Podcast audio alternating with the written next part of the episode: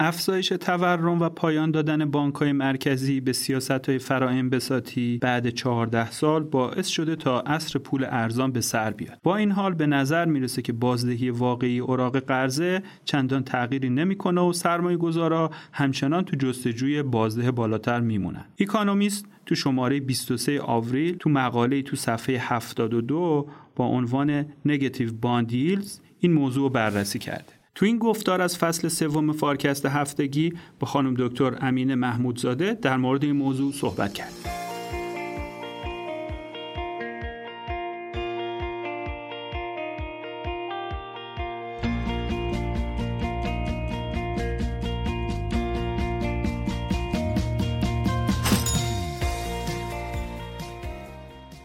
خانم دکتر محمودزاده سلام سلام وقتتون بخیر باشه. اکانومیست تو یکی از مقاله های شماره 23 آوریل میگه اصر پول ارزان به پایان رسیده. مگه پول تا حالا ارزون بوده؟ الان چه اتفاقی افتاده که داره گرون میشه؟ احتمالا منظور از پول ارزون منابع مالی ارزونیه که داره در اختیار آدما قرار می‌گیره. به صورت مشخص داره در مورد منابع مالی ارزونی که در اختیار دولت ها از طریق انتشار اوراق قرض قرار می‌گیره صحبت می‌کنه.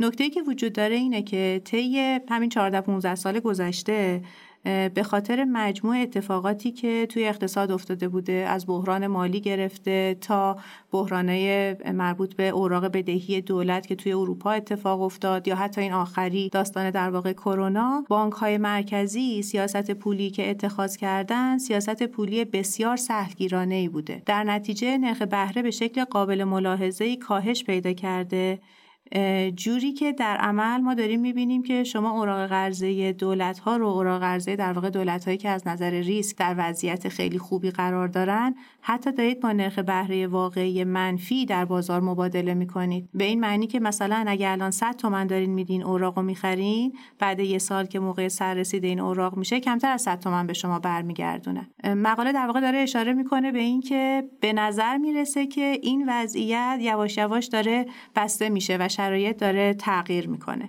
دلیل تغییرم افزایش تورمه. یعنی به خاطر شوک‌های دیگه ای که اتفاق افتاده که توی حالا قسمت‌های قبلی فکر می‌کنم به اندازه کافی بهش پرداخته شده باشه تورم تو دنیا داره میره بالا. و خب بانکهای مرکزی نسبت به این قضیه نمی‌تونن بی تفاوت وایسن. به نظر می‌رسه که تورم هایی که داره تجربه میشه در بازه های زمانی چند دهه گذشته حتی در واقع تجربه نشده بوده و جدیده. اینه که بانکهای مرکزی اون سیاست های سهلگیرانه رو اون سیاست های بساطی رو دارن تعدیل می‌کنن. در نتیجه اون انتظار میره که نرخ بهره تغییر کنه و حداقل نرخ بهره اسمی افزایش پیدا کنه. بنابراین آره با یه نگاه دوران پول ارزان به سر رسیده. اگه بازدهی اوراق قرضه دولتی منفی بوده پس چرا این اوراق و مؤسسات یا افراد تا حالا میخریدن؟ به نظر غیر منطقی میاد. وقتی ما داریم به یه ابزار مالی فکر می‌کنیم باید به ابعاد مختلفش توجه بکنیم. یعنی مثلا شما وقتی دارید راجع به سیب زرد صحبت می‌کنید سیب زرد خب یه وزنی داره و احتمالا مثلا من بگم یک کیلو دو کیلو سیب زرد کفایت می‌کنه برای اینکه بدونیم داریم راجع به چی صحبت می‌کنیم. ابزار مالی ذاتا یک پدیده چنبودیه یعنی مثلا فرض کنید که ریسک داره بازده داره و این خودش رو هر کدوم این در واقع دو بودی که راجع بهش حرف زدیم بروزهای مختلفی می‌تونه داشته باشه. به صورت خیلی مشخص وقتی که ما داریم راجع به اوراق قرضه دولتی صحبت می‌کنیم با توجه به اینکه این اوراق بسیار نقشوندن و شما به سرعت در واقع می‌تونید توی بازار اونها رو مبادله بکنید ریسک نقشوندگی این ابزار مالی در مقایسه با سایر ابزارهای مالی به شدت پایین تره همچنین مثلا دغدغه هایی که ما در مورد نکول می‌تونیم داشته باشیم خب در مورد دولت ها این دغدغه به شدت ضعیفتر و پایین تره بنابراین به خاطر ریسک پایین تری که این ابزارها دارن می‌تونن مطلوب باشن. این همه قصه نیست. ما ممکنه از نگه داشتن یه ابزار مالی منافعی غیر از بهره ریالیش هم داشته باشیم. مثلا شما فرض کنید که شما یه بانک هستید یا شما یه صندوق با درآمد ثابت هستید یا شما مثلا فرض کنید که یه صندوق بازنشستگی هستید؟ خب چه به خاطر در واقع علایق خودتون در مدیریت ریسک و چه به خاطر سیاست های احتیاطی که مقام ناظر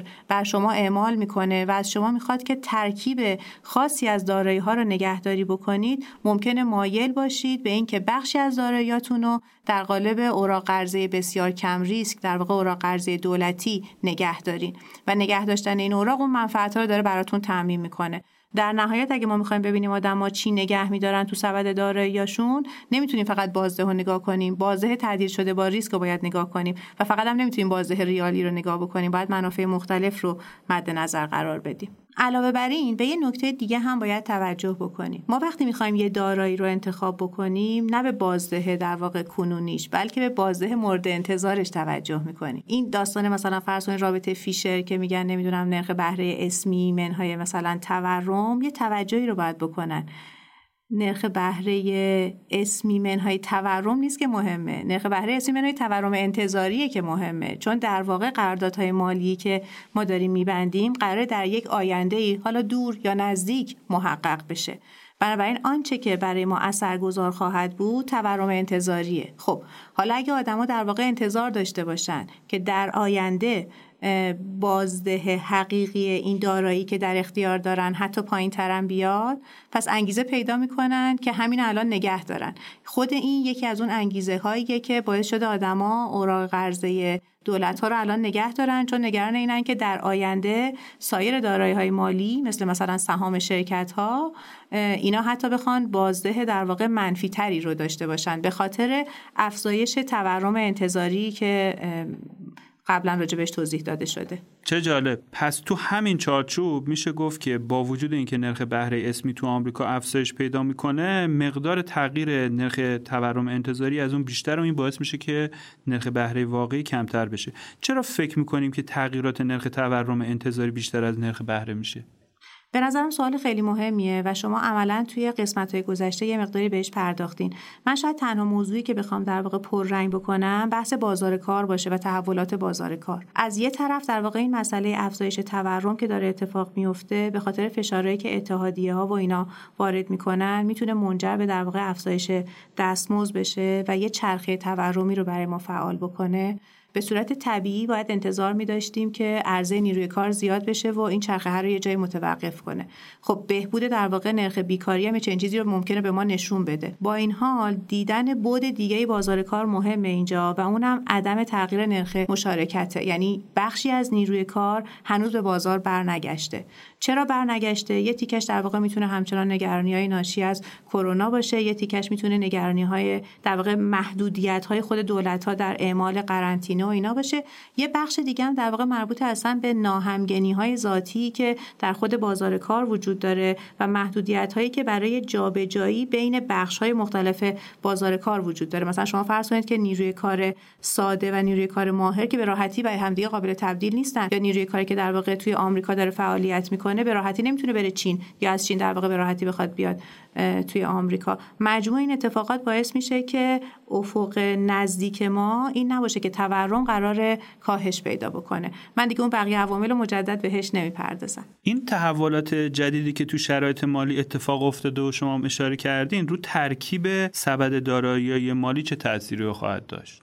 بالا یه ذره سوال سختیه ولی کلیتی که می‌تونم بهش اشاره کنم چیزی از این جنسه. که اگه واقعا قرار تورم انتظاری از نرخ بهره بالاتر باشه پس ما همچنان با اون نرخ بهره منفی مواجه هستیم. هرچند شدتش به شکل قابل ملاحظه ای داره کاهش پیدا می‌کنه. یعنی مثلا یه وقتی چهل درصد اوراق نرخ بهره منفی داشتن و الان نزدیک به ده درصده. یعنی می‌خوام بگم به شکل قابل ملاحظه ای با یه تغییری مواجهیم. ولی همچنان اون منافعی که از نگه داشتن اوراق قابل تصور بوده وجود داشته و در مقایسه اوراق به عنوان یه ابزار مالی و سایر ابزارهای مالی مثلا در قالب سهام و اینا به نظر می‌رسه که این برتری اوراق باقی مونده. هرچند در واقع تفاوته هی داره کوچکتر و ضعیفتر میشه. شاید نکته که اینجا بتونیم اضافه بکنیم استفاده از یه برش جغرافیایی باشه.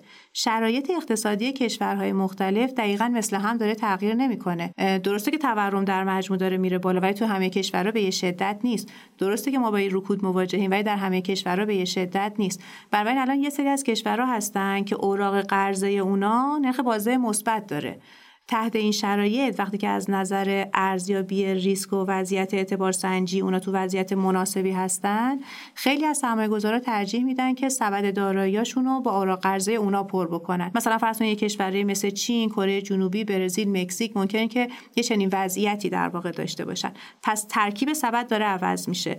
یه نکته دیگه هم در واقع دارایی از جنس املاک و مستقلات در مقابل دارایی مالیه. یعنی این دارایی که در واقع خودشون می‌تونن یه جور بازده برای ما ایجاد بکنن املاکی می‌تونن اجاره برن سرمایه گذاری در واقع زیر ساختی که می‌تونن یه منفعتی ایجاد بکنن و در کنارش به خاطر تغییرات قیمت یه کپیتال گینی هم دارن فراهم می‌کنن وزنشون توی سبد دارایی ها هی داره بالاتر و بالاتر میره. ما یه مقداری به این مبحث توی اون جلسه مربوط به ترازنامه اقتصادی پرداختیم. به نظر می‌رسه شرایط موجودی که داریم علاقه به سمت اون دارایی ها رو داره بیشتر هم می‌کنه. من اینجا برام یه سوالی که پیش اومده اینه که آیا می‌تونیم بگیم که نرخ‌های بازدهی واقعی اوراق قرضه منفی برای اقتصاد پیامدهای منفی یا مثبت داره؟ والا گفتن که یه اقتصاددان یه دست نداریم ولی فکر می‌کنم همین مشاهده ای که الان تو دنیا داریم میگم توی آمریکا، اروپا، ژاپن کشورهایی که ما فکر می‌کنیم از نظر اقتصادی و مالی توسعه یافتن بنابراین یه مشاهده جالبی داریم و اونم اینه که نرخ بازدهی واقعی منفی نمی‌تونه تعادل بلند مدت اقتصاد باشه. در واقع آهاد اقتصادی تولید کننده ها آدما که دارن در واقع کسب و کار می‌کنن اینا نرخ واقعی منفی رو برای بلند مدت نمیپسندن چون در واقع به معنی رشد نکردن منتفع نشدنشون در بلند مدت خب سراغ در واقع اون کاره نمیرن. تولید کننده ها تولید نمی‌کنن آدما سرمایهشون رو قرض نمیدن و خب این خیلی نمی‌تونه منجر به توسعه اقتصاد بشه یه چنین وضعیتی. هرچند تو کوتاه مدت حالا این کوتاه مدت ممکنه یه وقتی مثل همین دوره اخیری که ما داریم مشاهده می‌کنیم 14 سال هم طول بکشه. به خاطر شوک های پشت همی که اتفاق افتاد و قدرت که در واقع سیاستگزار برای اعمال آنچه که مد نظرش بود داشت. تو کوتاه مدت ممکن با چنین پدیده مواجه بشیم. خب نرخ بهره وقتی که در واقع منفی باشه از یه طرف بانک ها منتفع نمیشن از اینکه بخوان سپرده ها رو نگه دارن. بنابراین انگیزه پیدا می‌کنن که بخوان برن وام بدن و کاملا هم به نفع در واقع وام گیرنده است. چون بخشی از اون فعالیتی که داره داره سوبسید داده میشه بهش از طرف وام دهنده با این حال باید حواسمون باشه که این منفعتی که داریم برای وام گیرنده ایجاد می‌کنیم به یه زبونی این عمق مالی که در واقع داریم ایجاد می‌کنیم یه هزینه ای داره یه هزینه پنهانی که خودش رو در قالب بروز بیثباتی مالی ممکنه نشون بده. یعنی ممکنه در واقع افرادی الان این وام رو بخوان بگیرن که به اندازه کافی شایسته دریافت این وام نبودن. اینا ممکنه حتی دولت ها باشن. یعنی در واقع دارن پولو می‌گیرن در حالی که پولو ممکنه در بهترین جای ممکنش خرج نکنن. یا حتی شرکت ها ممکنه این اتفاق بخواد براشون بیفته. بنابراین من دارم عمق مالی رو زیاد می‌کنم با هزینه ثبات مالی. خب حالا اگه من یه کشوری باشم یه بانک مرکزی باشم یه ناظر بخش مالی باشم که حواسم به این قسمت هست هزینه اون توسعه مالی رو هی میارم پایینتر و پایینتر.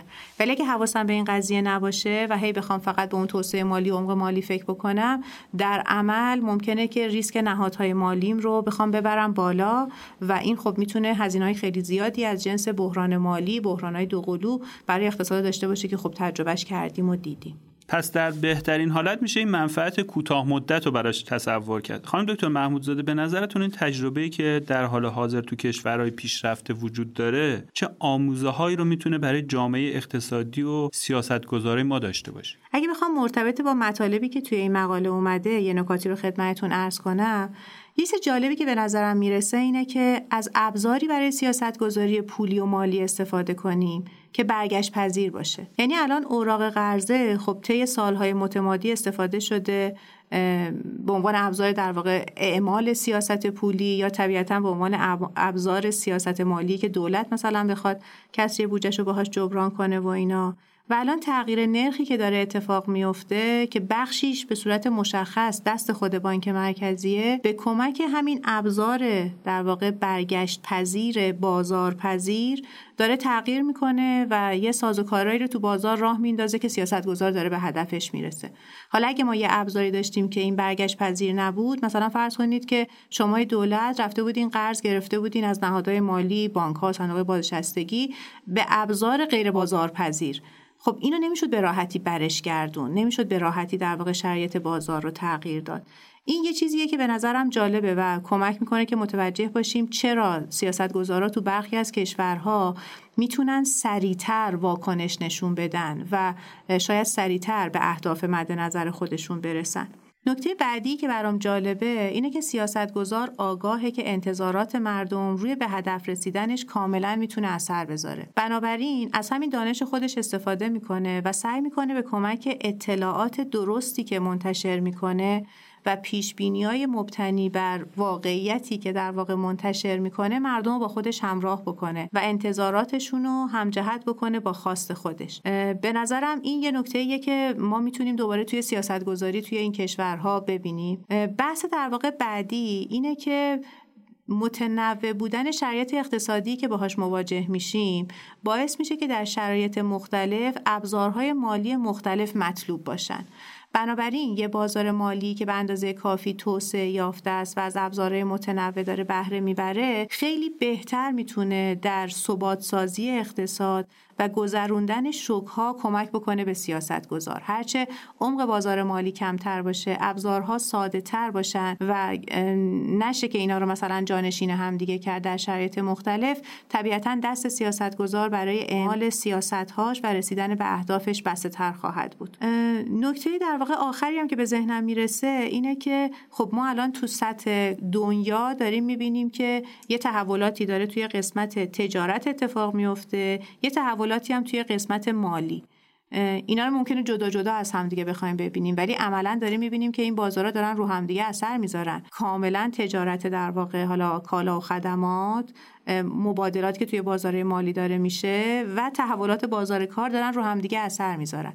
پس اگه در واقع یک کشوری داره خودش رو آماده می‌کنه برای اینکه وارد مبادلات بین المللی بشه در ابعاد گسترده زنجیره تامینش رو در واقع بخواد گسترش بده در ابعاد جغرافیایی بسیار متنوع و متکثر.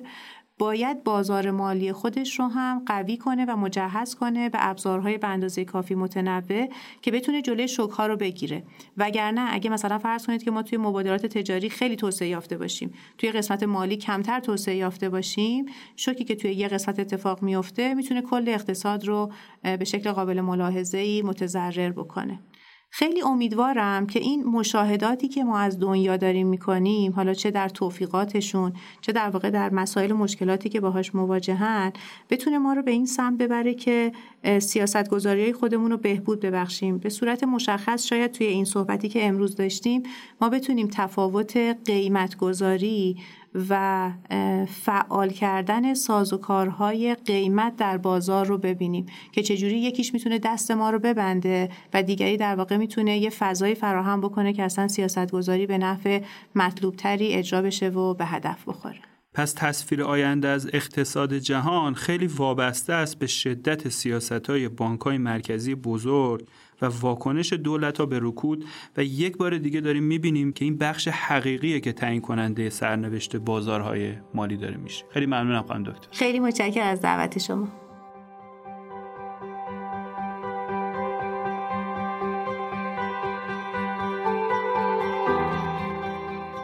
از اینکه تا پایان این گفتگو با ما همراه بودید بسیار ممنونم. فارکست با طراحی و برنامه ریزی شرکت مشاور مدیریت رهنمان در استودیو دانشگو تولید میشه و شما می‌تونید پادکست های ما رو تو پلتفرم های پادگیر مثل Castbox، گوگل پادکست و اپل پادکست بشنوید. حمایت شما از ما در شبکه های اجتماعی مثل لینکدین و اینستاگرام واقعا دلگرم کننده است. من محمد امین نادریان هستم و روزهای خوب و خوشی رو براتون آرزو می‌کنم. خداحافظ.